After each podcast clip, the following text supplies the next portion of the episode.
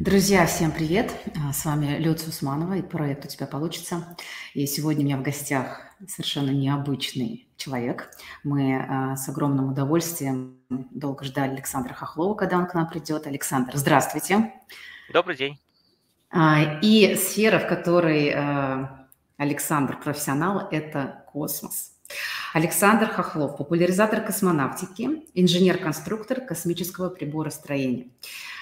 И Начнем мы сегодня а, с того, что последнее время мы все больше слышим про космический туризм, и э, иногда это в голове не укладывается, как это так, обычный человек может полететь в космос. Мы все помним себя в детстве, да, и когда, особенно мальчиков, спрашивали, кем, кем ты хочешь стать, а космонавтом, мне кажется, до сих пор это такая частая история, некая мечта выйти в космос, стать популярным. И сейчас мир такую возможность дает тем людям, у которых есть финансовая возможность воплотить свою детскую мечту. Да? Но мы поговорим, естественно, более широко о том, а, что стоит за этим и что человечество э, в масштабе своем может с этого иметь. Александр, еще раз спасибо, что пришли сегодня к нам и ждем от вас интересной информации. А, да, я с удовольствием расскажу, сейчас презентацию включат. И вот действительно очень важный момент сказали. С одной стороны, сейчас открылся путь в космос миллиардерам, да, миллионерам, mm-hmm. миллиардерам, сейчас мы это обсудим. Но э, из-за того, что они полетят в космос и больше и больше, появляется шанс полететь и другим людям, поскольку, ну, как бы богатые люди не привыкли все делать сами, то есть им нужно какое-то окружение, и в итоге они уже начали брать с собой других людей, и это открывает новые возможности. сегодня мы их обсудим, поскольку э, я даже подозреваю, что многие слушатели не знают некоторых новостей, особенно mm-hmm. те, кто мало интересуется космическими полетами людей. И сегодня они узнают много интересного из того, что прошло в прошлом году и того, что нас ждет в этом году и дальше. Поэтому можно учить презентацию, я коротко расскажу. Да, давайте Но... расскажите для начала, как вообще обстоят в этом дела, и мы должны что-то узнать про это. А, включите, пожалуйста, на презентацию. Да, вот так, начнем мы... Да, да, да, да, да. Да, я, я начну пока рассказывать. Начнем мы с суборбитальных полетов, да, поскольку, наверное, многие слышали, что где-то еще с 2012 года обещали, что на ракетопланах, на небольших ракетах с небольшими капсулами будут летать люди в космос э, недолго, да, вот э, просто поднимутся над атмосферой, причем условно, и дальше спустятся вниз. То есть такой вот такой даже не виток вокруг Земли, а просто вот поднялись и спустились. Это называется суборбитальный полет. И долго очень ждали, там э, и аварии были, и компании банкротились. У нас в России появилась компания, которая собиралась предлагать э, суборбитальные полеты, и она банкротилась. То есть, как бы получается, что mm-hmm. долго к этому шли, и в итоге осталось два крупных игрока, это компания Blue Origin э, Джеффа Безоса и компания Virgin Galactic э, Ричарда Брэнсона. Вот эти две компании дошли до финала, и в прошлом году этот финал состоялся. Причем интересно, что, конечно, э, вот эта система Spaceship Two на самолете-носителе, которая Virgin Galactic, она уже летала. И она уже летала один раз с пассажиром, с инструктором. То есть было не только два пилота, но еще инструктор, третий человек. То есть, то есть mm-hmm. полеты уже были. Но это были отработочные полеты, они не были сильно известны. И у Джеффа Безоса, у его компании, капсула New Shepard тоже уже много раз летала, но без людей, только там с грузами, с манекеном и так далее. И вот э, в 2021 году стартовало все, полетели люди, но основная, как бы, забавная вещь, которая и в СМИ отразилась, и, наверное, многие слышали, это вот гонка миллиардеров. Они mm-hmm. вдвоем боролись, кто из них полетит первый, когда оба анонсировали, что они будут, э, значит, э, э, Брэнсон в своем корабле, Безос в своем корабле, и кто первый, да, то есть, и все, эта гонка была в начале лета, в июле, и в итоге условно, условно победил Брэнсон, он первый полетел на своей системе. Вот давайте мы следующую фотографию посмотрим. Там как раз э, вот его экипаж. Вот из, вот из этих людей трое уже летали суборбитальный полет. Вот два крайних mm-hmm. пилота и вот девушка-блондинка. Но тут они полетели впервые шестером.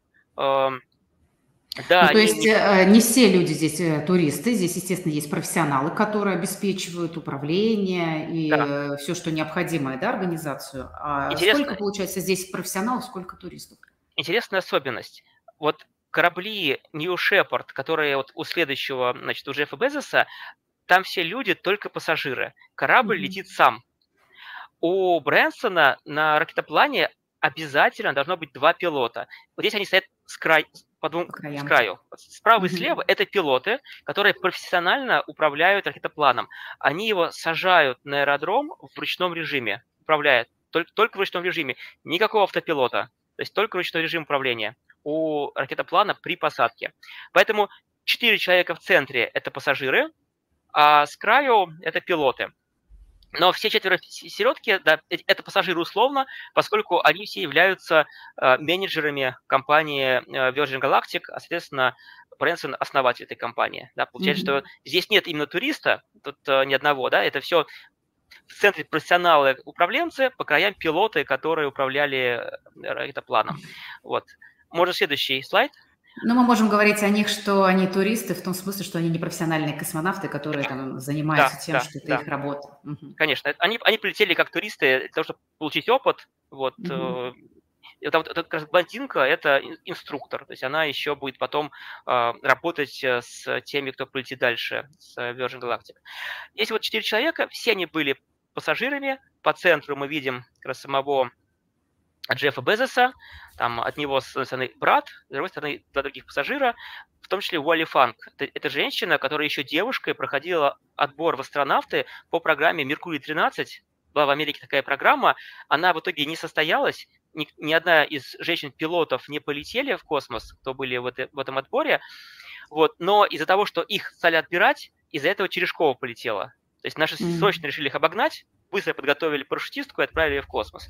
Вот из-за того, что вот отбирали как раз вот девушек по программе Меркурий-13.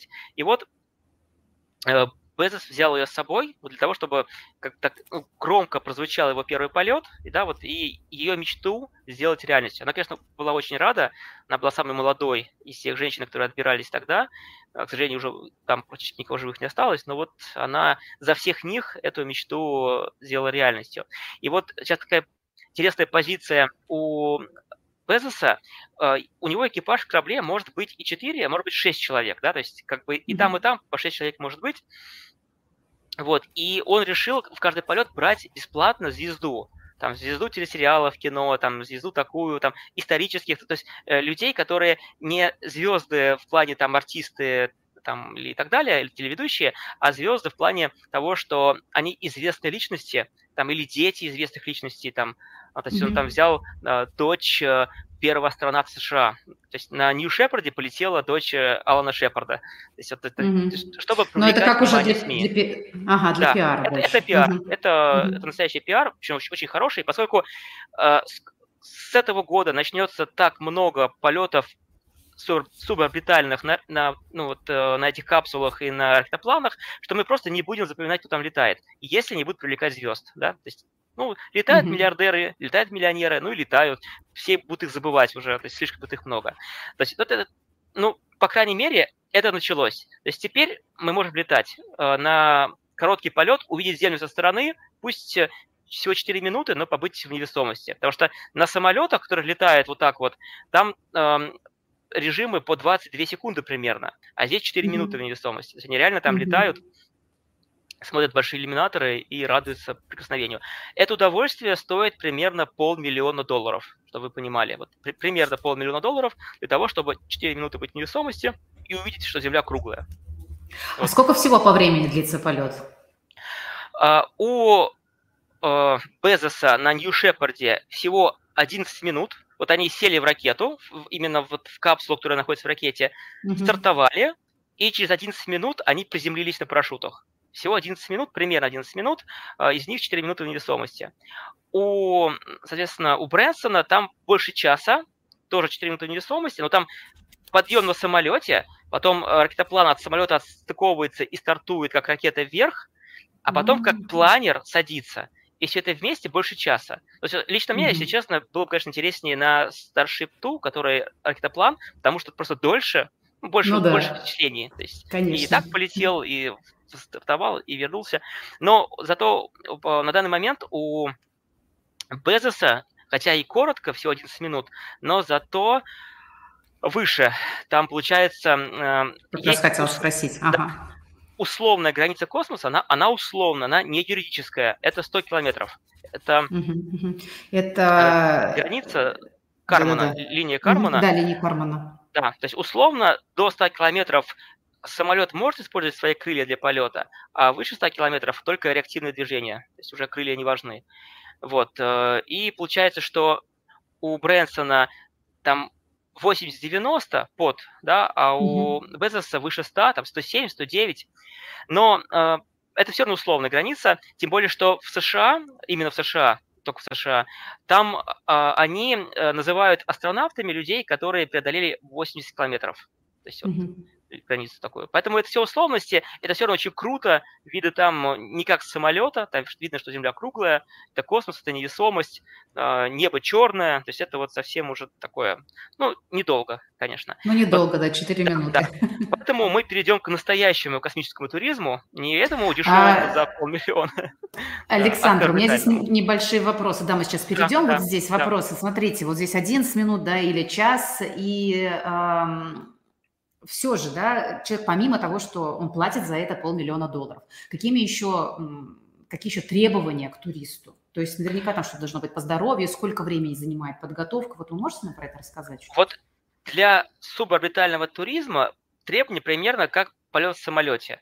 Если А-а-а. вы а. можете сесть в самолет, и долететь mm-hmm. на самолете там из Америки в Россию, например, там, да, за 11 часов, то, в принципе, вы готовы. Конечно, mm-hmm. есть небольшое ограничение по размерам человека, да, он должен там в кресло полезть там и так далее, то есть в такие вот. То есть абсолютно ничего сложного. Если вы летаете на самолете и поместитесь в кресло, которое на этих вот, э, на Spaceship Two или на э, New Shepard, то, в принципе, вы готовы лететь. Да, mm-hmm. то есть mm-hmm. только деньги и вот это общее здоровье. То есть даже там, ну, я так э, условно скажу, что, например, если у вас вдруг э, нет руки, там у вас протез или нет ноги, вы все равно можете полететь. Это не влияет. Mm-hmm. То есть общее здоровье. То есть э, более серьезные требования начинаются именно к орбитальным полетам, а здесь вот летать на самолетах, как бы здоровье более-менее нормальное, габариты более-менее нормальные, деньги есть, вперед, можно лететь. Ну, мы можем говорить, что это некий аттракцион для того, чтобы поставить себе галочку, я исполнил мечту, увидел да. Землю с космоса, я астронавт. Да, а подготовка буквально один день. То есть просто покажут, mm-hmm. расскажут, как там пристегиваться, там, не знаю, там, там пакетик в кармане на случай там чего-нибудь там, ну, то есть вот mm-hmm. такие э, вещи больше для впечатлений. Скажем так, что здесь подготовка mm-hmm. больше для того, чтобы человек осознал себя астронавтом, грубо говоря. Но там сутки всего подготовка, а на вторые сутки вы летите. То есть один день готовитесь, все смотрите, на второй день вы летите. Все. А если мы говорим про а, основателей этих компаний, да, про Ричарда Брэнсона, про Безоса, то для них это в чистом виде бизнес. Конечно, это бизнес, это аттракцион. То есть это угу. э, как там летали на самолетах э, над Антарктидой когда-то там еще. То есть, угу. то есть это бизнес, э, они будут зарабатывать деньги. Да? И более того, я так э, развею иллюзию, э, в общем-то, никакой особой пользы космонавтики и науки от этого нет это аттракцион. Да, конечно, это более сложная техника, чем самолеты, но в принципе это просто для удовольствия людей, для общего пиара. Э, Наверное, польза только в том, что, например, там компания Blue Origin развивается и уже там планирует сейчас делать орбитальные полеты, mm-hmm. и для нее это была первая ступенька. То есть получается, что это просто как первый опыт, и когда они уже перейдут скоро к реальным полетам. У них New Glenn ракета, будет летать на многоразовой ракете New Glenn. А это была просто такая разминка, чем очень долго, на самом деле, конечно, они затянули.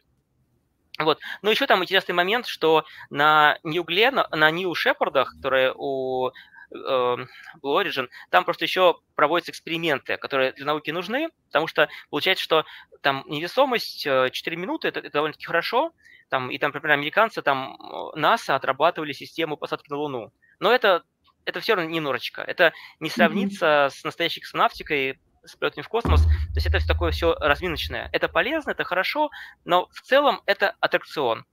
Аттракцион за деньги. То есть человеку человек понимает, он, например, в детстве мечтал полететь в космос, он понимает, что ни профессионал стать не может, не, нет у него там десятков миллионов долларов, чтобы лететь в космос, поэтому вот он накопил там, заплатил полмиллиона долларов mm-hmm. и прикоснулся к космосу, попал в американские базы данных астронавтов, так что есть, то есть у американцев это все будет считаться, но именно только у американцев. Mm-hmm. У американцев. Это, это не будет считаться вот у нас там в международной базе. Вот у американцев, да. Ну, у нас, по-моему, 100 километров, да? У Или нас один оборот вокруг Земли. То есть ага, вот так мы вот. считаем, то есть в России считается, что надо облететь Землю вокруг, как Гагарин облетел, а у американцев преодолеть границу. У нас, у нас нет по границам э, разделения. Угу. Все понятно. Хорошо, давайте посмотрим, что с орбитальными полетами. Да, сейчас мы увидим МКС и вспомним, что в так, принципе, да, в принципе, условно два туриста летало на станцию Мир.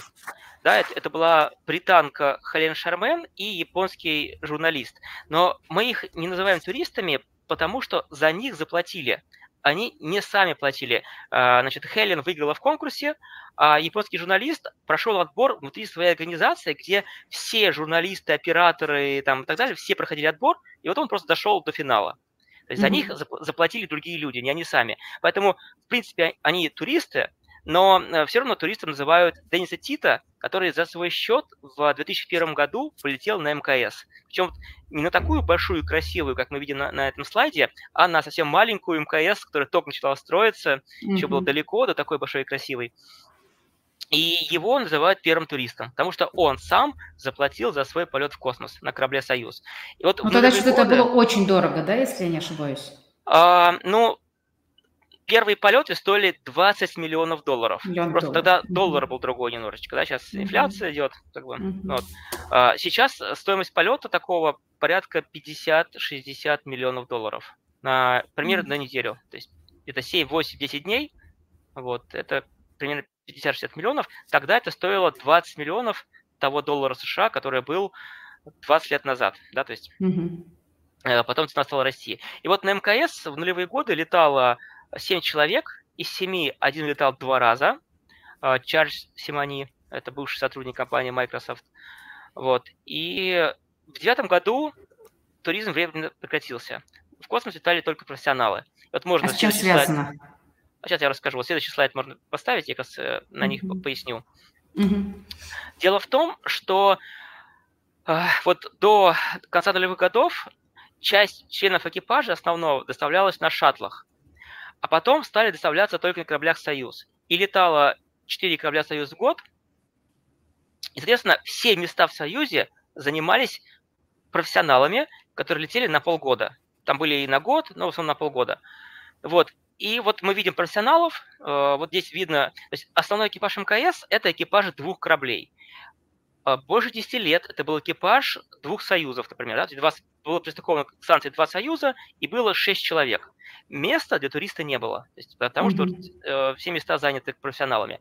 Вот сейчас стало Союз и Crew Dragon компании SpaceX. Здесь мы видим 7 человек, да, потому что трое прилетели на Союзах, они в светлой одежде, и четверо на Crew Dragon, они, они в темных комбинезонах. Вот это основной экипаж МКС. Раньше было 6 человек, сейчас 7 человек, они прилетели на двух кораблях. Но теперь а, во-первых, из-за того, что появились Crew Dragon компании SpaceX, и они многоразовые, и они их много, много, много, много их могут делать, и из-за того, что э, часть экипажа теперь прилетает не на Союзах, а на Crew Dragon, освободились места. То есть с 2021 года, который прошел, появились места для частников на кораблях. То есть mm-hmm. до, до, до 2021 года этих мест просто не было теперь они появились. Теперь не только вот эти профессионалы, но и другие люди могут лететь в космос. Сейчас мы вспомним несколько экспедиций, которые летали в прошлом году, чтобы вот, вот в 2021 году начался новый расцвет космического туризма. Полетели частники в космос. Можно и вот слайд? эти туристы уже стали полноценными космонавтами. Да, да. Угу. Но вот что интересно, э, кроме туристов, которые платят сами деньги. А, в прошлом году Россия отправила туристов, которые не сами платили деньги, да, то есть это, да, съемочная группа проекта. Очень. Да, проект ФИСов, кино в космосе. Ну, у меня немножко скептичное отношение к этому фильму. Мы еще его не видели, он будет только, видимо, к концу mm-hmm. 22 года, надеюсь. Посмотрим, что они там сняли. А с чем связан вот. скептицизм ваш? А, ну, а, две вещи. Значит, конечно, нам не сценарий не рассказывали, никто не знает, что там будет в фильме. Рассказали только mm-hmm. основную канву. То есть, что, значит, стало космонавту плохо на станции, и врач быстро прошла подготовку, полетела в космос, и там, и там стал делать операцию ему, да. И вот э, те нюансы, которые, которые нам были озвучены, да, они э, не соответствуют реальной картине организации космических полетов. То есть, то есть они, конечно, могли сюжет сделать посоветовавшись с профессионалами, например, да, то есть они этого не сделали. И э, многие профессионалы, вот узнав кусочек сюжета, э, критиковали, что, ну, ну, не так все происходит. То есть там есть, то есть, ну, там практикуется эвакуация в случае этих, ну, то есть на, на, на, был нюансы, и mm-hmm. вот как бы разбор я смогу сделать только когда фильм увижу. Вот я фильм увижу и уже сделаю разбор, исходя из того, что, что они смонтируют. Потому что э, я уже консультировал сериал один, он назывался «Частица вселенной», и, и просто я понял, что э, сценарии меняются. То есть я консультировал фильм по одному сценарию, сериал вышел, и по просьбе Первого канала его переделали. То есть в итоге mm-hmm. э, итоговый сериал не такой, какой был по первому сценарию, который я консультировал, потому что попросили его переделать. Поэтому здесь тоже э, вот фильм может поменяться в течение этого года, пока вот его монтировать, постпродакшн и так далее. Вот mm-hmm. еще было грустно, что съемочная группа, вот мы видим э, режиссер Клим Шипенко, вот он на слайде справа, и актриса Юлия Пересильд, они заняли места профессионалов, которые mm-hmm полетят позже. Да, вот некоторые в этом году, в 22-м, некоторые еще позже. Надеюсь, что не полетят, но позже. Это, ну, для меня это немножечко грустно, но с другой стороны, То есть да, это, это, простите, это не был да. специально выделенный корабль под съемочную группу, это был один из запланированных кораблей, да. у которого была четкая задача да. отправить профессионалов, но туда поставили, ну, как бы заменили и отправили тех условных да. туристов снимать кино. Но резонанса было очень много, потому что говорили о том, что вот э, Россия впервые в космосе снимает фильм. Ну, э, игровой фильм с актерами на орбите впервые. Надо просто понять, mm-hmm. что в некоторых художественных фильмах, в том числе в советских, использовали кадры со станции mm-hmm. там со станции какой-нибудь там салют, не знаю, там мир, я, а, были обзоры в сети, то есть, в принципе, кадры из космоса в фильм попадали. Плюс на МКС снимали документальные фильмы, где космонавты становились сами героями и сами снимали.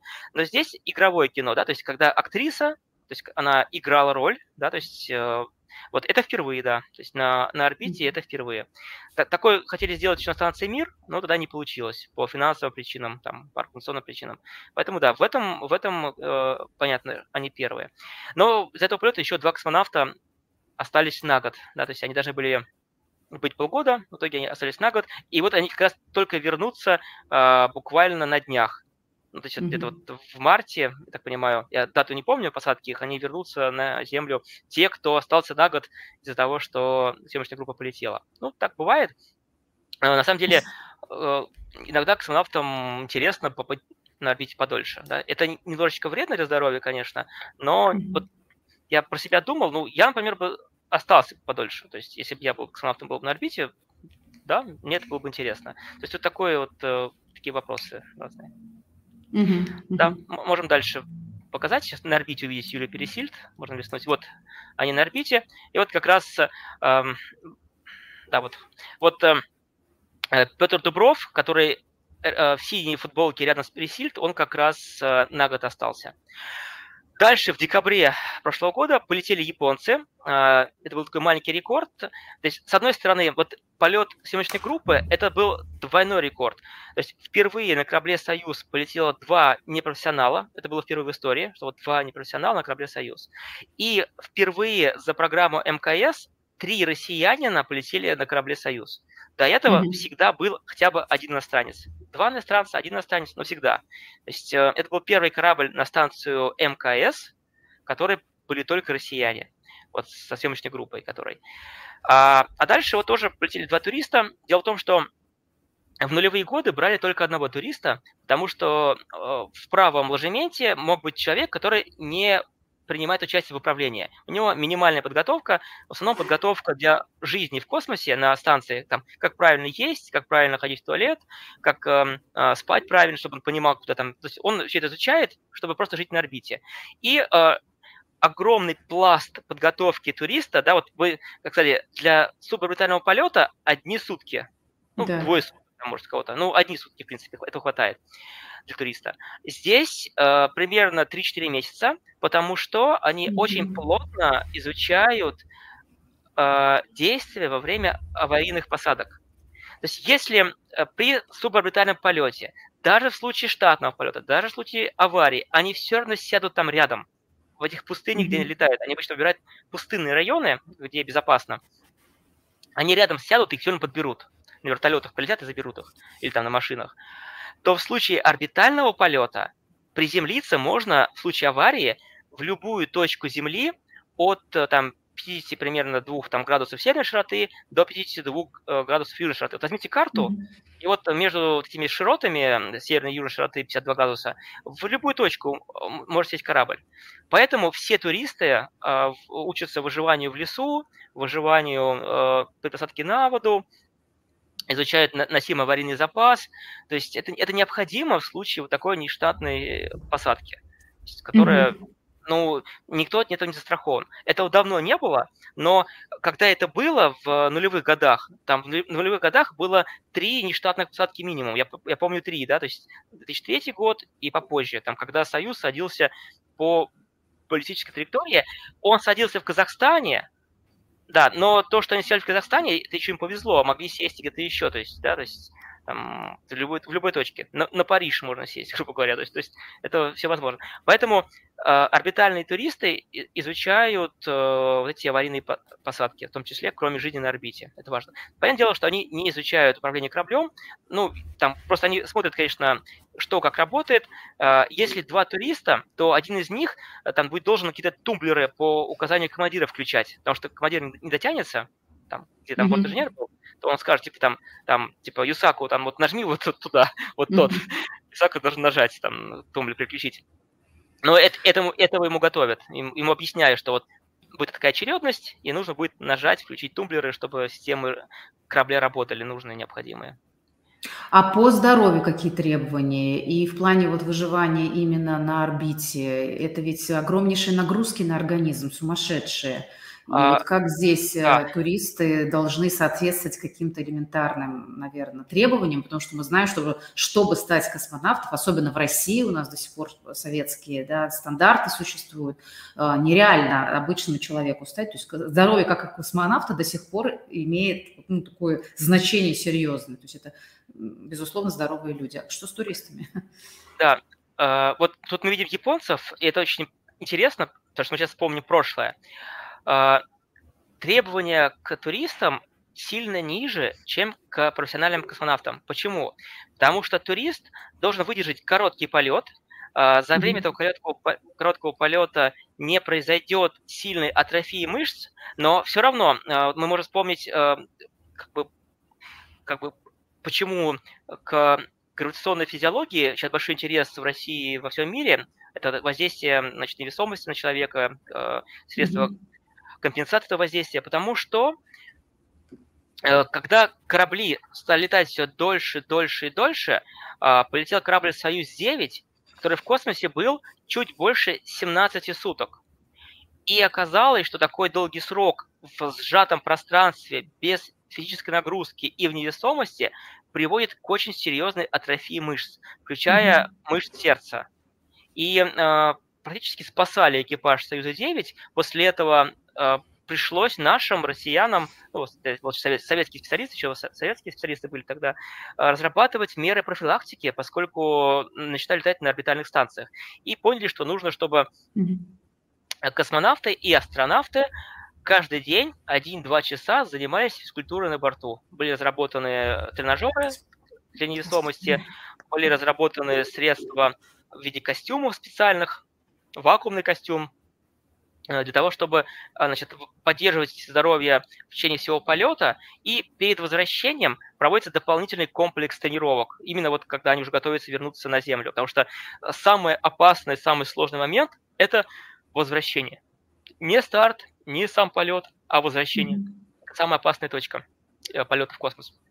И к ней Почему? Очень Потому что э, человек резко попадает в состояние гравитации после ее отсутствия, верно?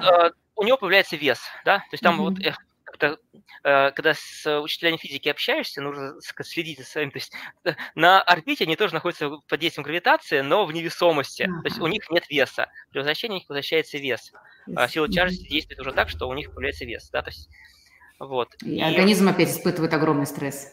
Да, очень большой при посадке, и потом в первые дни. И есть такое общее правило, что человек восстанавливается после полета ровно столько времени, ну, при, ну это такое примерное правило, да, сколько mm-hmm. он был на орбите. Да, то есть, э, если послушать космонавтов, пообщаться со специалистами, послушать, э, есть вещи, которые не восстанавливаются. И вот такой простой пример. вот требования к космонавтам, к отбору в отряд космонавтов очень большие, но любой космонавт, который уже летал в космос, он не сможет пройти отбор в космонавты, потому что сам полет на него влияет так, что вот, эм, грубо говоря, как летавший космонавт, он с молодым не сможет пройти отбор, его здоровье уже не позволит. Настолько, ну... Но они продолжают летать при этом. Ну, они продолжают летать, да. Вот это вот такой нюанс. Потому что при отборе, при отборе смотрят на то, э, на какой запас здоровья есть, чтобы человек э, 20 лет был в отряде, за 20 лет совершил 3, 4, 5 полетов. Да, то есть, поэтому смотрят, вот у туриста смотрят, чтобы у него здоровья хватило вот сейчас слетать на неделю-две, вернуться и все. А тут смотрят здоровье, чтобы хватило на 20 лет. То есть mm-hmm. вот каждый параметр смотрится именно из этого э, соображения. Вот в этом большая разница. Поэтому, э, конечно, требования к орбитальным полетам сильно выше, чем к суборбитальным полетам, они выше, реально выше. А, и вот я как раз про японцев э, вспоминаю пример из нулевых годов. Первый японец-турист э, Дайсуке Намото хотел полететь на станцию МКС.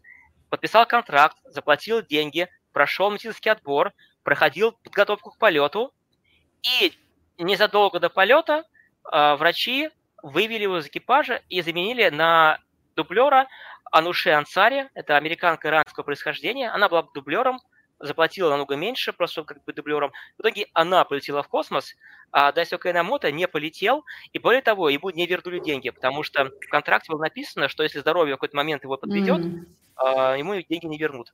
И вот врачи за ним наблюдали, и какой-то параметр им не понравился, и они его не допустили до полета. Вот, вот, и он как турист не полетел в космос. В итоге Александр, вот... у меня здесь такой вопрос просто любопытствующий. Да, вот смотрите, человек платит такие огромные деньги. Да, он а, понимает, что он рискует своим здоровьем. Он, ну, и, и, и вот тяга, да, все-таки полететь настолько велика, что все эти факторы как бы оста, ну, остаются, да, оно есть, но я готов, даже учитывая вот эти все нюансы, провести там одну-две недели на орбите, чтобы, ну, чтобы что, чтобы сказать, что я космонавт, получить вот эти а... необыкновенные эмоции, состояние, впечатление, что вот как вы думаете? Это, сколько... это очень сильная мотивация. А, все туристы, которые летали в космос за свой счет, они глубоко замотивированные люди. Это mm-hmm. мотивация, идущая из детства.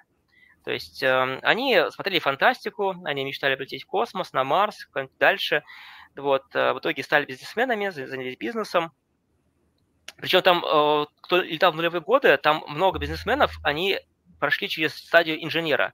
Они были инженерами, а потом из инженера переходили уже в бизнес. Вот. Э, и в итоге потом уже летели в космос, как бизнесмены. Вот, э, это очень глубокая мотивация. И таких людей много, они есть. И вот мы в ближайшие годы будем смотреть, как они будут летать в космос. Mm-hmm. И вот как раз э, вот сейчас мы дальше перейдем к американцам, и там еще один миллиардер, это, просто, это корабль «Союз» и обтекатель. Мы видим японский флаг, видим подпись Майдзавы, потому что mm-hmm. все-таки Майдзава еще собирается полететь в космос на Старшипе вокруг Луны. И мы еще про Старшип поговорим сегодня дальше. То есть, и можно показать его корабль. А вот корабль. Угу. Тоже видите, это корабль Тоже Союз. Угу. Да, с его подписью вот на этом корабле он полетел. Это первый в истории корабль Союз, сделанный полностью за частные деньги для того, чтобы полетело два туриста. А, Обалдеть. Это был контракт с компанией Space Adventures. Получается, что услугу предоставляет РКК «Энергия», это ракетная космическая корпорация «Энергия» и Роскосмос, но компания, которая ищет туристов и заключает контракт, оформляет все документы, визы и так далее, это компания американская Space Adventures. Она же работала в нулевые годы с нашими. То есть это вот компания, которая имеет хорошие связи в России для полетов туристов. И... Так, а еще секундочку, вот этот да. союз, получается, он так и останется в собственности этого японца? А, нет, значит, во-первых, э, конечно же, э, бытовой отсек, который впереди, перед нами кругленький, и сзади mm-hmm. приборно-агрегатный отсек, они сгорают, садится только спускаемый аппарат, который посередке. Но mm-hmm. в данном случае в стоимость входит только скафандр. Скафандр отдается туристу, а спускаемый аппарат нет, хотя, наверное, существует контракт чтобы спускаемый аппарат отдавался, но до этого момента я вот не помню такого факта ни одного. То есть я помню, что кто-то из туристов даже хотел выкупить, готов был деньги заплатить, Да-да-да. но ему почему-то не продали. Я не понимаю, почему вот э, этот нюанс э, стоимости и оформления, то есть мне пока непонятен, но вполне возможно, вполне возможно, что э, эта услуга может быть включена, что за дополнительные деньги спускаемый аппарат передается. По-моему, он стоит около миллиона долларов, если не ошибаюсь. Uh-huh, uh-huh. Вот именно вот как на продажу, если. А, а, вот, по-моему, я, по-моему, из Зава его не выкупал. Вот, но в дальнейшем вполне возможно, такая, что такая галочка будет, что еще и, и спускаемый аппарат, который возвращается на Землю, в музей, там, в личный музей, не знаю. Вот, пока такого еще не было, то есть э, еще это никто не сделал. И вот сразу скажу, что в 22 году и в 23 году, 23 год, то есть еще два года, есть контракт энергии Роскосмоса со Space Adventures, и в конце года и 22 и 23 планируется полет Союза с двумя туристами. Фамилии мы не знаем, и мы не знаем, как санкции повлияют, тоже непонятно. Да-да-да.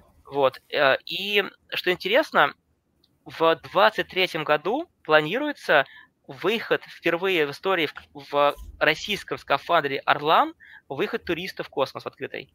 То есть, получается, выйдет профессионал, космонавт, и с ним турист. А второй турист будет на станции. То есть вот один выйдет. Это планируется на, 20, на 23 год.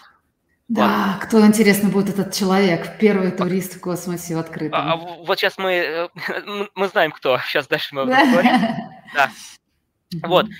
Еще в конце марта, буквально вот через несколько дней, стартует корабль Crew Dragon, первый коммерческий корабль с туристами с американской стороны на МКС. До этого на МКС летали только туристы, американцы, там Южная Африка, э, там вот Япония, только на кораблях «Союз». И вот в конце марта этого года впервые полетят три человека. Мы видим, это американец, канадец и израильтянин, которые заплатили деньги, чтобы полететь на МКС, на, кораб- на корабле Crew Dragon, с профессиональным командиром. Самый крайний слева Майкл Лопес Аллегрия, это профессиональный астронавт, это американец испанского происхождения, поэтому два флага у него. Он mm-hmm. летал на мкс как профессионал, был в экипаже. А, вот, например, он точно был в МКС-14. 14 основной экипаж, вот. Я просто, я работал в ЦУПе, когда он летал в космос. То есть он был на орбите, а я был среди команды управления на Земле. Mm-hmm. Вот в этом я хорошо это помню. Было такое в моей истории. Вот. То есть три а, человека уже будут туристов, и один да. только будет профессионал, который да, их э, да. повезет туда. То есть он не, считается туристом, потому что он представитель компании Axiom Space. Получается, компания Axiom Space, у нее э, с ними контракт, с тремя людьми. Они сами заключили договор с НАСА, чтобы полететь на МКС, mm-hmm. и заключили договор с SpaceX, чтобы у них Crew Dragon э, использовать. Вот они сейчас уже готовятся вовсю, и в конце марта полетят э, несколько дней. Ну, не очень долго, там тоже, наверное, чуть больше недели, я точно не помню срок, на будут. Но это вот, а надо сколько... понять, что это впервые для, для американцев. До этого только у нас mm-hmm. было у россиян. Угу. Александр, скажите, пожалуйста, вот здесь полет до МКС сколько по времени? То есть сколько они находятся в капсуле и потом сколько они находятся в уже непосредственно станции? Значит, вот на станции они будут больше недели, угу. а в корабле э, э, чуть меньше суток. То есть вот на, на Crew Dragon туда лететь... Вот сейчас э, часто Роскосмос говорит, что вот наши корабли летают э, 6 часов, 3 часа. Ну да, так получается, что у нас сейчас схема э, двое суток, это базовая схема двое суток, потом схема 6 часов и схема 3 часа до МКС. То есть можно долететь очень быстро. То есть, грубо говоря, как долететь до МКС быстрее, чем на Сапсане из Питера в Москву. Ну да. Это, это, это реально. А, у Crew Dragon получается дольше, то есть почти сутки, а, потому что а, там немножечко неудобно с расположением космодрома. Плоскость, широта космодрома мыса Канаверал отличается от плоскости мкс, немножечко сложнее лететь. Mm. Там... То есть свои технические уже нюансы, да? Да, да, да поэтому там это. быстро mm-hmm. не очень получается, но это не страшно, вполне не долетят. Э, побыть в корабле в автономном полете тоже интересно, почему mm-hmm. нет? Вот.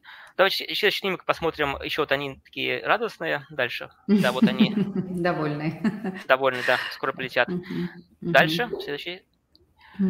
Вот, и э, вот еще один такой рекорд, и вот как раз говоря про, про глубокую мотивацию, здесь мы эту глубокую мотивацию обсудим, э, экипаж сентября прошлого года – это первый в истории полет полноценного экипажа на полноценном космическом корабле. Они трое суток в сентябре летали прошлого года, где все не профессионалы.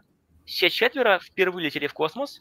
А, да, там, э, получается, у трех из них есть полет, опыт большой полет на, само, на самолетах. И вот крайний справа с большими ушами Джаред Айзекман, э, миллиардер, он оплатил весь полет, а все остальные попали на конкурсной основе на орбиту. То есть они не платили за полет. Трое. Вот это, эту, эту команду он отобрал с помощью конкурсов. Были у него там конкурсы различные. Mm-hmm. Вот, все трое по-разному отбирались. Вот, и Джаред Айзекман, он э, большой любитель, то есть бизнес у него IT, он кассы для сайтов продает, то есть онлайн-кассы для сайтов. Он на этом заработал миллиарды долларов. И начал второй бизнес, это э, работа по обучению на реактивных самолетах полетов. То есть у него есть свой парк реактивных самолетов, он летал почти на всех реактивных самолетах, которые есть в мире. Конечно, не на всех, но почти на всех, на очень многих он летал. Он, он летчик профессиональный. И вот он полетел в космос. И вот он человек тоже с очень глубокой мотивацией. Сейчас мы об этом дальше поговорим.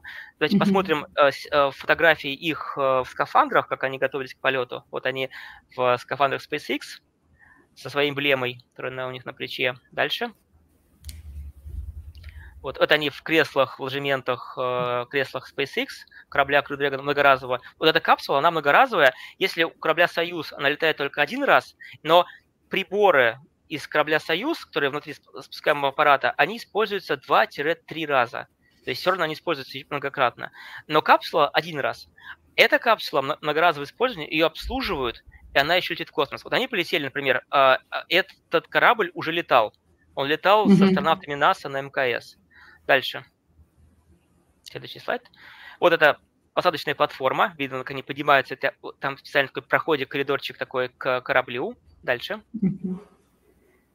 Вот они в, э, в кресле пристегнуты. Ну, это тренировка. Дальше. Вот на орбите. Они летали вокруг Земли э, трое суток. То есть трое суток были на орбите, автономный полет. Э, ими управлял ЦУП SpaceX. То есть НАСА не управлял, это именно SpaceX. То есть они не были на МКС, я правильно понимаю? Не были. Это угу. был автономный это полет. Автономный да. полет. Угу. Да, да. Но они были выше МКС. Они побивали такой рекорд, что все туристы летали на МКС, они поднялись выше. Их орбита была а, в другой плоскости орбиты и выше. То есть они, а, грубо говоря, побивали рекорд по высоте всех тех туристов, которые летали на МКС. Конечно, mm. они летали короче, всего трое суток, а не неделю, да, то есть не 7 дней, не 8 дней, но зато они были выше. Они поднимались на ту высоту, куда летали астронавты профессиональные, когда ремонтировали э, этот телескоп орбитальный Хаббл. Mm-hmm. Это примерно, примерно 500 километров точных цифр я не помню, их можно в Википедии посмотреть, там на сайте, но примерно 500 километров. А МКС летает на 415 километров ниже. Вот такой рекорд они поставили. И радостно и довольны вернулись на Землю. Что интересно, эта миссия была в высшей степени благотворительная. А, Джарт Азекман, он вообще благотворитель, он много денег жертвует на медицину, там, на детей и так далее. Но эта миссия, скажем так, денег, собранных на благотворительность, на лечение онкологии детской, то есть количество денег, которые собрали за счет того, что эта миссия состоялась, превышало стоимость самой миссии. То есть, э, понимаете, да, то есть, вот э, я помню mm-hmm. такой упрек, почему он просто не взял и не отдал деньги детям, да? Да. Ну, во-первых, да. да, во-первых, он уже это делал многократно, то есть он, он много раз был спонсором клиники значит, Святого Иуды в Америке, а здесь они собрали денег больше, чем он отдал за полет. И э, почти все вещи, которые они брали на орбиту, они продали на аукционе и тоже отдали их в клинику на э, лечение детей. То есть это mm-hmm. в высшей степени благотворительная миссия. Здорово. Дальше. Да. Сейчас, сейчас мы перейдем.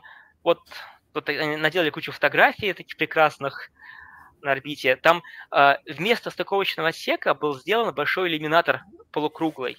И вот они в этот полукруглый иллюминатор вот так вот высовывались и фотографировались. Но там места не очень много, тут видно там э, ногу Джареда, когда он фотографировал девушку. Дальше. А здесь мы сейчас перейдем э, к тому, к мотивации. И вот Джареду Айзекману настолько понравилось, что он решил идти дальше. Да? он решил идти дальше и буквально недавно анонсировал и как бы уже внес аванс, начал работу а, по тройной миссии. То есть еще три полета в космос, частных, три частных миссии.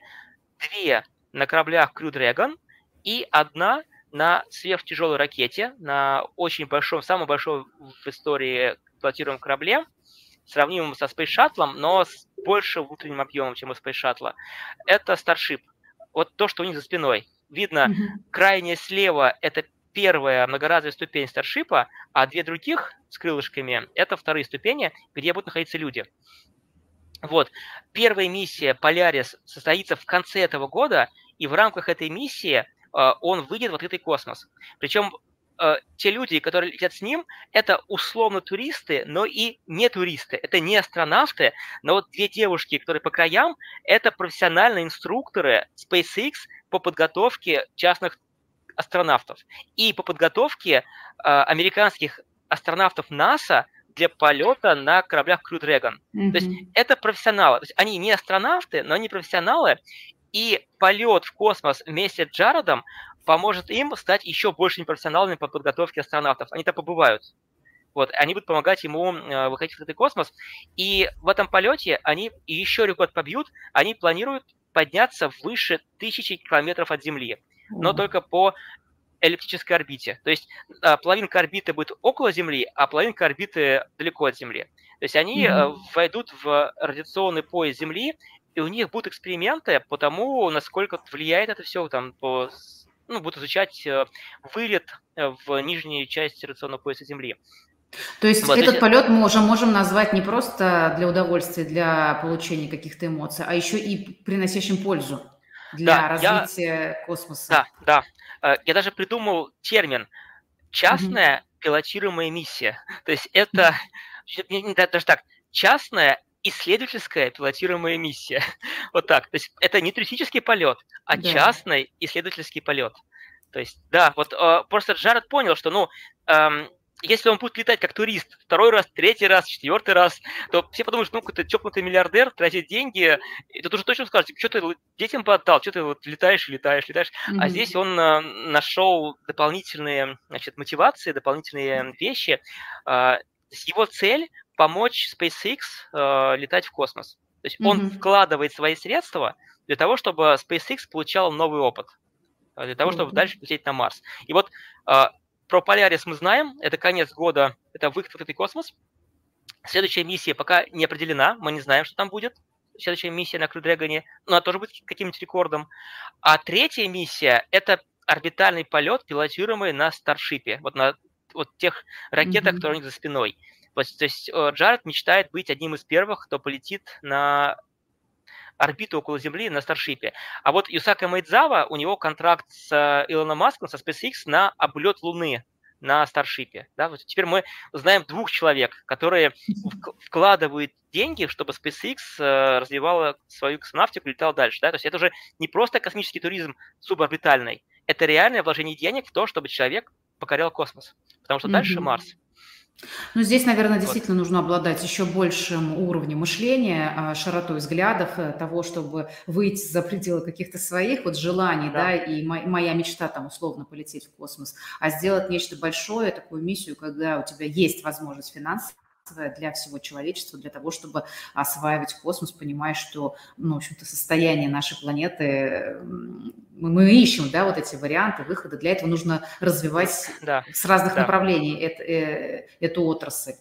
И а, это очень круто, да. что люди могут себе позволить и выше быть своих человеческих амбиций, но и не в ущерб им, опять же, да?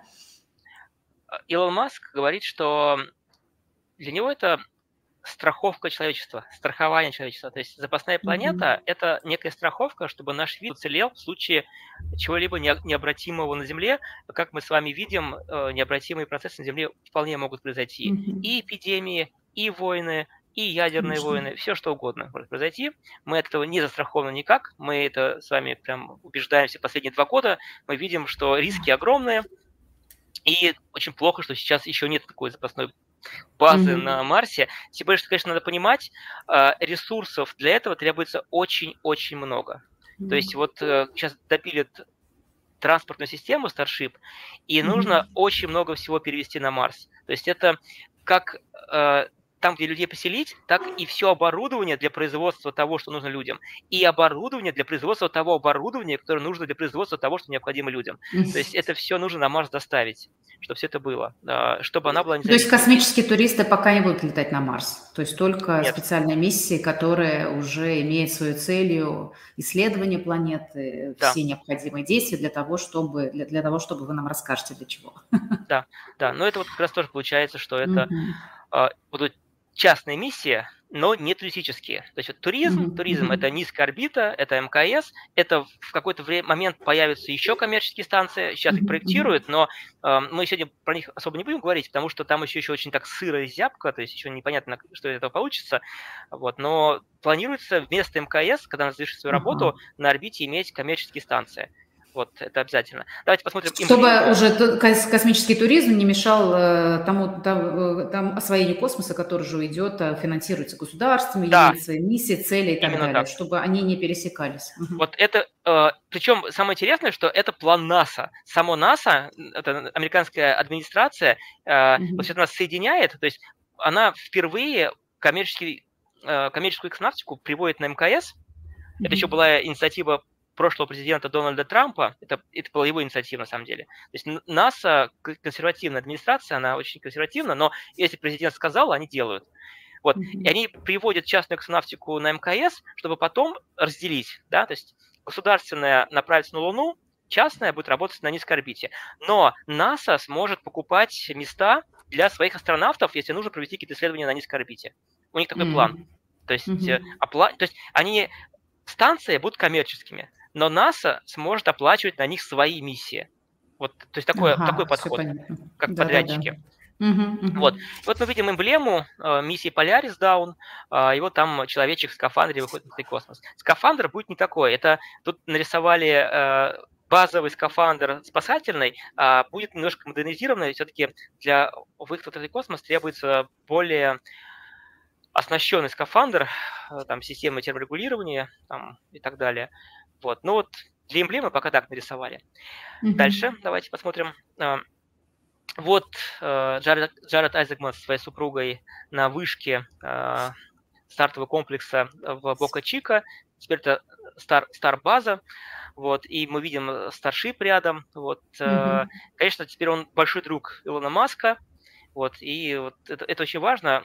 На самом деле, смотрите, для того, чтобы мы осваивали космос, для того, чтобы Марс стал реально планеты с людьми, нужно, чтобы огромное количество людей, э, бизнесменов, журналистов, писателей, политиков также озвучивали стремление человека в космос. Не только Илон Маск, а, и все, а еще там десятки, сотни людей. Тогда мы сможем найти те огромные ресурсы, которые для этого необходимы. Но, на мой взгляд, лучше тратить деньги на освоение Марса, чем на оружие. Да, то есть это мое личное ну мнение. ну Да, но вот надо, чтобы большое количество людей из элиты а, озвучивали такую же вещь.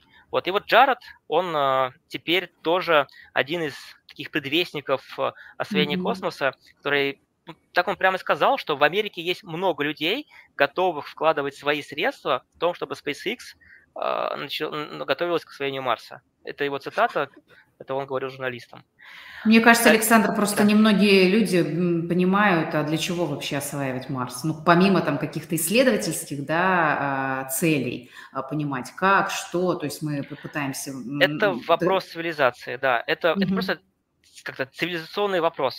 Вот кроме научного вопроса, это еще цивилизационный вопрос, то, что есть ли будущее нашего вида, как ну, ну, человечества, в принципе, mm-hmm. вот у нас нет никакого варианта, кроме как выходить в космос. Ну, это просто, это факт. Понятное дело, что у нас есть какое-то время, но есть ли это время, это непонятно. Мы Давайте не мы сейчас э, посмотрим быстро картинки и уже перейдем просто к разговору. Это просто вот китайская станция. Я, я знаю, что очень многие люди не знают, что на орбите есть, кроме МКС, еще китайская станция Чанькунь-3, условно говоря. Вот. А, вот реально люди не знают, что там еще китайская станция, что на орбите две станции. Сейчас там, получается, целых 10 человек, семеро на МКС. Все китайцы? Uh, ну, на МКС, на МКС 7 человек это международный экипаж, не, не, не, а я на говорю про вот китайскую. Китайцы, да, да. Вот давайте дальше посмотрим экипаж. Первый экипаж вот здесь вот, вот, вот, это, это а, вот сейчас не они, вот это, они были до этого, сейчас другой экипаж с девушкой, а, Ван Епин. Давайте мы на Ван Епин посмотрим. Дальше, вот она, Ван Епин.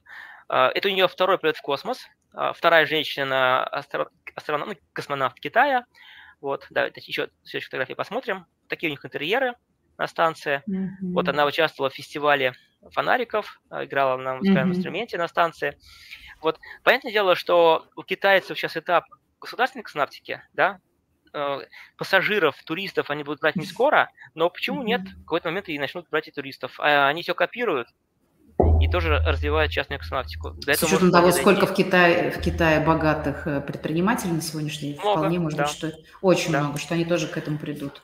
Да, и вот такой еще факт, что китайцы серьезно готовятся к полету на Луну. Это вот проект mm. сверхтяжелой ракеты «Великий поход-9», которая будет использоваться для полетов на Луну. Они работают, и к концу десятилетия э, китайские космонавты окажутся на поверхности Луны. То есть я в это верю, так должно mm-hmm. произойти.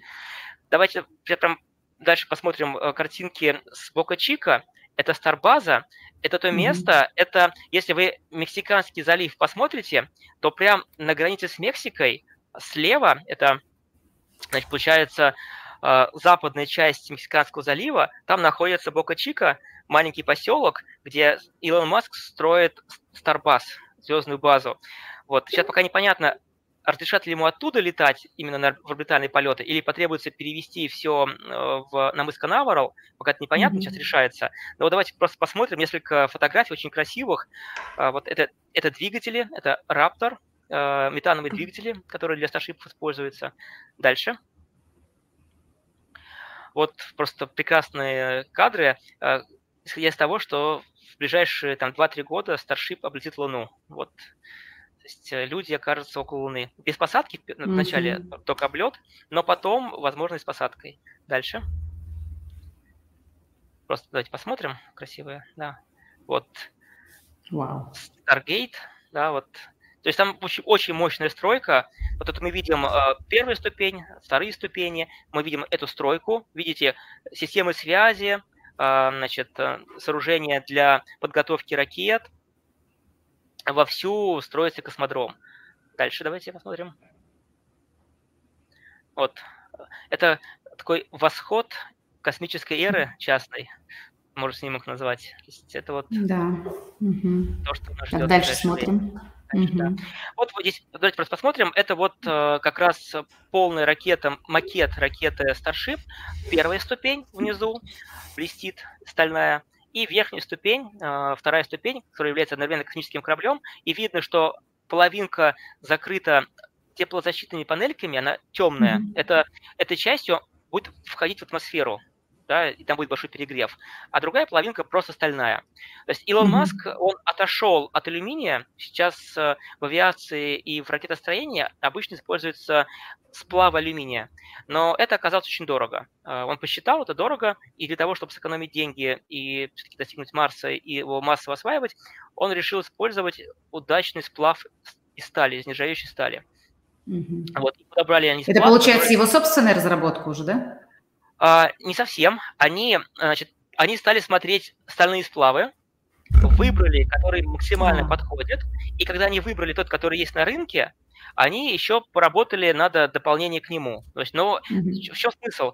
А, чем вы больше покупаете на свободном рынке, где массово что-то производится, тем дешевле у вас будет изделие. Если вы будете разрабатывать и делать что-то единичное небольшим э, объемом, это будет очень mm-hmm. дорого стоить. Поэтому их цель была найти хороший, жаропрочный, удачный, легкий э, стальной сплав нержавеющий, который коррозионостойкий, э, который экономит средства и при этом выполняет все требования для космического полета. И они нашли такой сплав. Ну, в интернете можно его найти, там в интервью он рассказывает. Вот, mm-hmm. э, поэтому это есть. Да, значит, давайте там на, на Марс откроем. Просто следующий слайд который у нас есть. И дальше просто поговорим э, какие-то вопросы. Вот эта цель, цель человечества, Марс. Э, дело в том, что на данный момент в этом веке эта планета максимально удобная для освоения. Все остальные планеты далеко, неудобные, mm-hmm. не те условия. Луна, в принципе, конечно, нам удобна, Луна, но на Луне она маленькая. То есть у них там, значит, гравитация меньше. Это опасно с точки зрения, например, возможности размножения. На Марсе mm-hmm. тоже не все хорошо. То есть, тоже, тоже возможно, что марсиане не смогут потом полететь на Землю, что их организм э, приспособится к гравитации, э, вот к весу в три раза меньше, чем на Земле, и потом уже будет невозможно, да, вернуться? Ну, возможно, да. Вот есть такой mm-hmm. фильм детский, э, как не помню, там что-то «Космос между нами», по-моему, называется. Это подростковый фильм «Космос между нами» про мальчика с Марса, девочку с Земли. Вот, у них были uh-huh. чувства, он с Марса прилетел на Землю, и ему было очень тяжело из-за этого. Uh-huh. Что, вот. Можно посмотреть. Там э, много нюансов неправильных в этом фильме, но он такой душевно интересный. «Космос между uh-huh. нами» называется. Вот, теперь мы можем перейти просто к, если у нас есть время, к вопросам каким-то. Да, я думаю, мы немножечко пообщаемся. Скажите, пожалуйста, а, Александр, вот все же, для чего человеку исследовать и заниматься освоением Марса? что вот много, одно время очень много говорили про все эти миссии, даже фильм сняли, да, там, с известным актером, и мы видели его э, переживания, да, лично, как он один там выращивал все это дело. То есть мы понимаем, как, какие-то титанические усилия, и этот человек фактически рискует своей жизнью.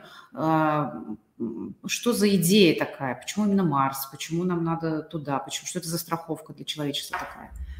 Ну, вот получается, что, то есть, с одной стороны, да, изучение любой планеты Солнечной системы – это фундаментальная наука, да, это mm-hmm. планетология. Очень часто используется сравнительная планетология, то есть, изучая Землю, нам проще изучать другие планеты, а изучая э, две крайности Марс – это одна крайность, Венера – это другая крайность. И когда мы изучаем Марс и Венеру, э, мы в том числе больше понимаем Землю. Да? И, э, например, изучая экзопланеты, мы берем примеры из тех планет, которые нам доступны. Да? То есть экзопланеты далеко, э, мы можем минимальное количество данных в них получать, но у нас есть планеты здесь разные, мы их изучаем, mm-hmm. и дальше мы будем сравнивать, да, то есть смотреть, какая, то есть прям у экзопланеты можно там определить ее массу, размер, э, может быть какие-то там э, газы в атмосфере. Вот сейчас сейчас начнет работать Хаббл, ой, mm-hmm. Джеймс Уэбб. Это новый Джеймс, телескоп, да? Да, да, Джеймс Уэбб, он лето начнет работать, и одна из его целей – это подробное изучение экзопланет, уже открытых. он не будет открывать новые, он будет изучать те, которые уже открыты, а, Александр, я думаю, не все знают, что такое экзопланета. Расскажите нам коротенько. До 95 года у нас была только одна звездная система с планетами. Это Солнечная система. Mm-hmm. До 95 года мы не знали ни одной звездной системы с планетами. У нас была вот Солнце, были наши там сначала 9 планет, mm-hmm. теперь 8 планет и карликовые планеты. И все, и звезды. И мы э, не могли открыть э, планеты около других звезд. Да, все привыкли, что в фантастике Звездный путь, там Вавилон 5, да. э, Звездные войны, э, там везде планеты, планеты, но это была фантазия режиссеров, сценаристов, э, писателей. Ученые не знали ни одной планеты. И в 95 году открыли первую экзопланету. Если вы слышите слово планета, это значит, это небесное тело около Солнца, которое около нашей звезды, которая определенным требованиям удовлетворяет. Это будет планета. Mm-hmm. Карликовые планеты – это те небесные тела, которые больше, чем астероиды, э, попадают по массе, там, по каким-то характеристикам в карликовые планеты, но не дотягивают до тех требований, которые предъявляются к планете. Вот. А если экзопланета mm-hmm. – это планета у другой звезды, да, у Альфа Центавра, там дальше, дальше, их открыли очень много, уже несколько тысяч несколько тысяч. А, были удачные миссии, например, Кеплер, э, миссия Кеплер открывала экзопланеты, другие миссии.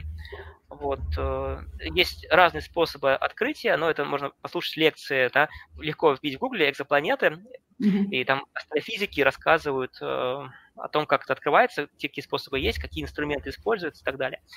Вот. Поэтому Од, и, одна... Сейчас я еще уточняющий момент спрошу. То есть экзопланеты мы можем предположить, что там возможна жизнь, так ведь? Да, но э, для того, чтобы понять, может ли там быть жизнь, э, есть два фактора. Это э, сначала смотрят, находится ли она в зоне обитаемости. Есть э, около каждой звезды определенный коридор расстояний, да, вот от такого вот то звезда по центру, и от нее вот от, от сих до сих на планете вода может находиться в жидком состоянии. Это вот ближе она испаряется, дальше она замерзает. И вот есть зона обитаемости, где вода, вот вы пьете воду, а вот чтобы вы могли пить, вы должны находиться в зоне обитаемости, или зеленая зона, или зона Златобласки, это название. Вот мы находимся в зоне Златобласки, и вы можете пить воду из стакана. Если бы мы в ней не находились, вы бы это, она вас либо была бы замерзшая, ну как-то, понятное дело, что с использованием технических средств э, на Марсе воду можно разморозить, да, то есть сделать ее жидкой, особенно если вы находитесь э, герметично закрытой с атмосферой, а не в вакууме, э, там, в разряженной атмосфере этой планеты.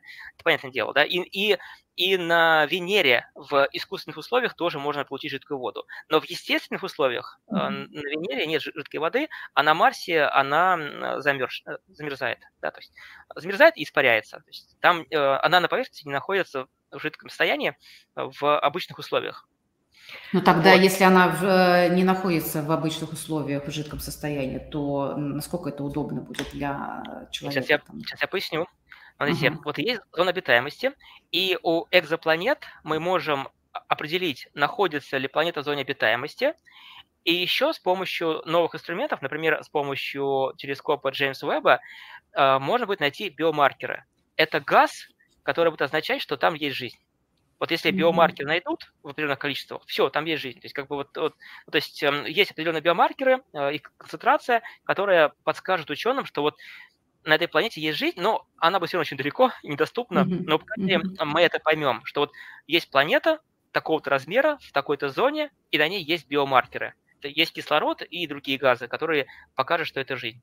Например, метан тоже отчасти биомаркер, хотя метан тоже может образовываться не, не биологическим путем, но в основном биологическим. Кислород тоже может образовываться не, не химическим путем, но в основном это биологический э, газ. Вот. Э, и поэтому, изучая Марс, вот, то есть, как бы, изучение Марса это, вот, это фундаментальная наука. Но не только, да.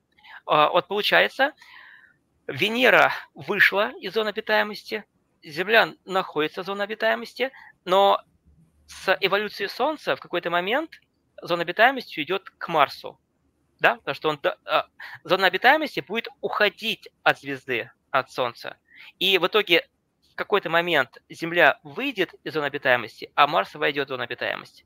И это э, определяет то, что без выхода в космос в итоге мы обречены, ну, имеется в виду жизнь на Земле, да, не, не люди, люди могут найти много других причин быть обреченными, mm-hmm. кроме этого, ну, жизнь, просто, просто жизнь на Земле.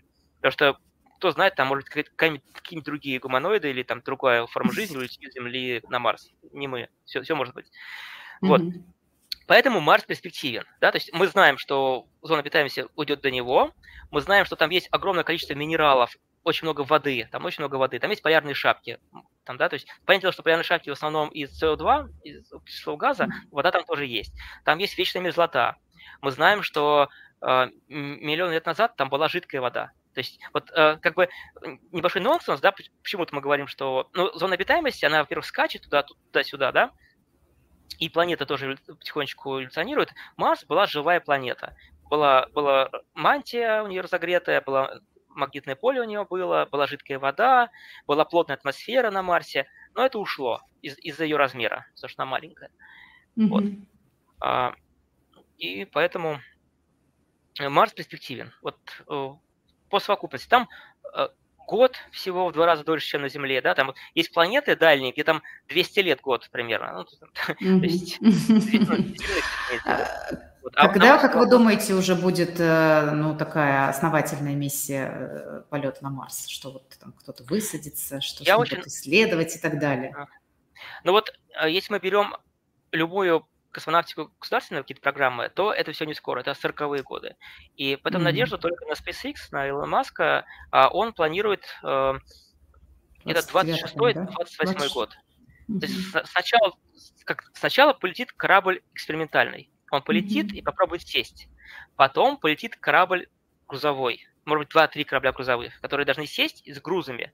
И потом mm-hmm. полетят уже корабли с людьми и с грузами. То есть, понятное дело, к сожалению, из-за оптимальных траекторий э, раз в два года может летать. Так называемое астрономическое окно, э, когда значит, вот, э, можно долететь. Потому что Земля вокруг Солнца за год земной вращается, а Марс за два года. И потом, mm-hmm. да, есть моменты, когда Земля с одной стороны, а Марс с другой стороны. И вот э, Земля... Да-да-да, минимальное Марс, расстояние, что Да, там получается, что с Земли стартует заранее, идут такой, mm-hmm. таким пол, полукругом и прилетает в ту точку, куда Марс потом прилетит. Да? То есть корабль стартует в ту точку, не где Марс, да? то есть вот стартует не когда, где планеты находятся рядом друг с другом, а учитывается то, что они летят в жопе, они движутся. И mm-hmm. траектория mm-hmm. идет, учитывая, что Марс тоже движется, и летят на опережение. Вот. Раз в два года э, лететь примерно 6-7 месяцев. То есть это реально mm-hmm. на МКС только летают, поэтому мы понимаем, что люди туда лететь могут. В общем-то, э, это, очень многие вопросы уже решены, но не все, mm-hmm. конечно, есть еще что не решено. Но... А как вы думаете, вот уже если мы в такую перспективу заглянем, что эту планету можно использовать как резервную, там человек что-то может делать уже, когда это может произойти? Ну, есть надежда, я очень надеюсь, мне хочется, чтобы при моей жизни было, что к середине этого века там уже будет база. Это еще будет, mm-hmm. вот, к сожалению, ну, там вели, делали расчеты, это еще не будет полноценная колония независимая, mm-hmm. но это будет нормальный уже город. Да? То есть город, который mm-hmm. будет зависеть от поставок Земли, но есть шанс, что к концу века э, зависимость будет уже ликвидирована. То есть Марс будет самостоятельной планетой, вот, э, все будет производиться там, вот. Mm-hmm. Но вот до середины века только первый город, такой первый форпост, первые тысячи людей, я надеюсь, то есть тысячи. Mm-hmm. К концу века миллионы людей и полноценная колония, база, которая сможет параллельно развиваться Земле, э, обмениваться постоянно. Но это же mm-hmm. это здорово, это, это сильно будет развивать человечество. Даже вот понимание того, что люди есть. Вот, например, смотрите на Солнце, а Марс с другой стороны, там есть люди. И вы понимаете, что mm-hmm. вот в этом пространстве да. Солнечной системы есть люди с другой стороны от Солнца. Вот там с противоположной. Это очень интересно. Это очень интересно, это очень э, привлекательно. А если мы говорим уже за выходы э, за пределы Солнечной системы, есть ли уже какие-то исследования, там, я не знаю, к реальной даты, что, я не знаю, там отправить замороженных, э, как вы говорили, я вот смотрела в одном интервью эмбрионов, что они сколько-то там сотен тысяч лет будут лететь, куда-то приземляться и так далее. То есть это реально все? Это может случиться в нашем веке или это еще пока из области фантастики? Пока еще в области фантастики. Mm-hmm. То есть э, э, так получается, чтобы сделать звездолеты, нужно нормально развить инфраструктуру космическую. Вот, это Земля, Луна, Марс. Там mm-hmm. на Луне производство построить, чтобы... Потому что вот, да, есть э, прекрасный фантастический роман, ну, как он такой, даже не как роман, он такой полуучебник, что ли, mm-hmm. «Ковчег 47 Либра» э, Бориса Штерна. Там описывается самый реалистичный вариант полета к другой звезде действительно, он просто взял, взвесил, поговорил с коллегами, с экспертами mm-hmm. и вот проработал один из самых реалистичных межзвездных полетов. Очень долгий, да, но зато реалистичный. И, ну, как сказать, по, по, по смыслу этого проекта полет быстрее, чем э, те же пионеры и Voyager летят до соседней звезды, которые летят сейчас. Mm-hmm. Вот, поэтому, в принципе, это не так долго. Ну, это для нас, для людей это долго. Для... Ну, да, мы живем слишком, слишком мало живем мы. Слишком мало. Да, но Пока это фантастика. То есть, как сказать, смотрите, э, у нас есть рубежи. Вот у нас есть рубежи развития человечества, развития нашей космонавтики, и вот достигнув определенных рубежей, сделав колонию на Марсе, освоив Луну, сделав там производственную базу, э, мы будем готовы к таким большим проектам. Да, там есть отдельные проекты, как там типа крошечный зонд с парусом солнечным и лазером его разгонять. То есть такие проекты прорабатываются, но пока они тоже еще на грани фантастики, там нужны новые материалы, а, нужны новые возможности. Да, то есть э, есть такая мечта, это э, россиянин, который уехал в Америку, Юрий Миллер, миллиардер, он вот финансирует там, он выделил 100 миллионов долларов на просчет полета маленьких зондов э, в систему Альфа Центавры. Вот. Но пока это все еще фантастика. Но статьи пишут. Надо понять, что даже это вложение 100 миллионов долларов, оно приближает будущее. Да? То есть э, ученые, настоящие ученые работают, э, пишут статьи научные, и из этих статей мы понимаем, что надо бы вот новые материалы разрабатывать, надо бы там новые технологии разрабатывать, чтобы это приблизить. Но все равно эти деньги не пропадут, они э, принесут пользу Поэтому вот у нас есть такие меценаты, ну, к сожалению, приходится уезжать из России обычно. Ну да. Если бы они в России... Но мы сейчас не будем затрагивать эти, это, это еще огромная тема, да, поговорить там про государственную часть и прочее. У нас уже его не, не очень много осталось. А, Александр, мне вот интересно по поводу ну, посмотреть сейчас, мы какие-то аспекты смогли обсудить, да, такие текущие, реальные, то, что происходит сейчас. Но если мы посмотрим масштаб вот всей Вселенной, да, космоса, во всей его необъятности, той, которую человеческий мозг даже ну, практически представить себе не может, а, но тем не менее мы знаем, что вот вы, вы только что сказали, мы знаем, что космос развивается, что мы видим эти планеты, экзопланеты, да, то есть есть телескопы, мы уже понимаем, как выглядит Вселенная, очень много астрофизиков сейчас работают, открытия производятся, что-то знаем про черные дыры и так далее, и посылали сигнал в космос неоднократно, но космос э, нам не отвечает пока взаимно взаимностью, он молчит. Вот как, на ваш взгляд, он молчит, потому что там нет этой жизни, или он молчит, потому что мы не можем пока эти сигналы услышать, распознать, понять, почувствовать, зарегистрировать? Это, да, а, это называется парадокс Ферми, а, что, что Вселенная молчит. Да? Сейчас телескопы слушают э, во все стороны. То есть mm-hmm. орбитальные аппараты, наземные аппараты, радиотелескопы стоят на Земле, и во все стороны мы смотрим и слушаем, получается. Но космос молчит. Мы слушаем уже десятилетия, а он молчит, mm-hmm. да, то есть вот. А, а, и вот а, раньше была очень распространена гипотеза, и серьезно ученые думали, что космос довольно-таки населен. Много звезд, даже не зная, что есть планеты, все равно думали, что они есть. Ну, понятно, все понимали, что ну, не может вот Солнце, Солнце с планетами, а другие звезды без планет. Вот, ну, все понимают, что они есть.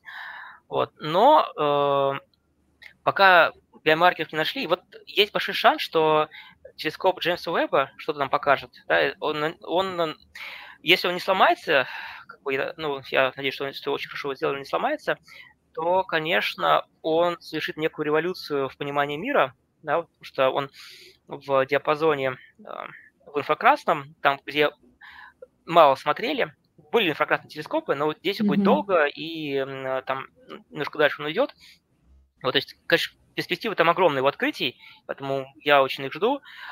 Но э, сейчас э, с подачи тех же биологов, раньше астрофизики были очень оптимистичными, а вот mm-hmm. биологи оказались очень пессимистичными.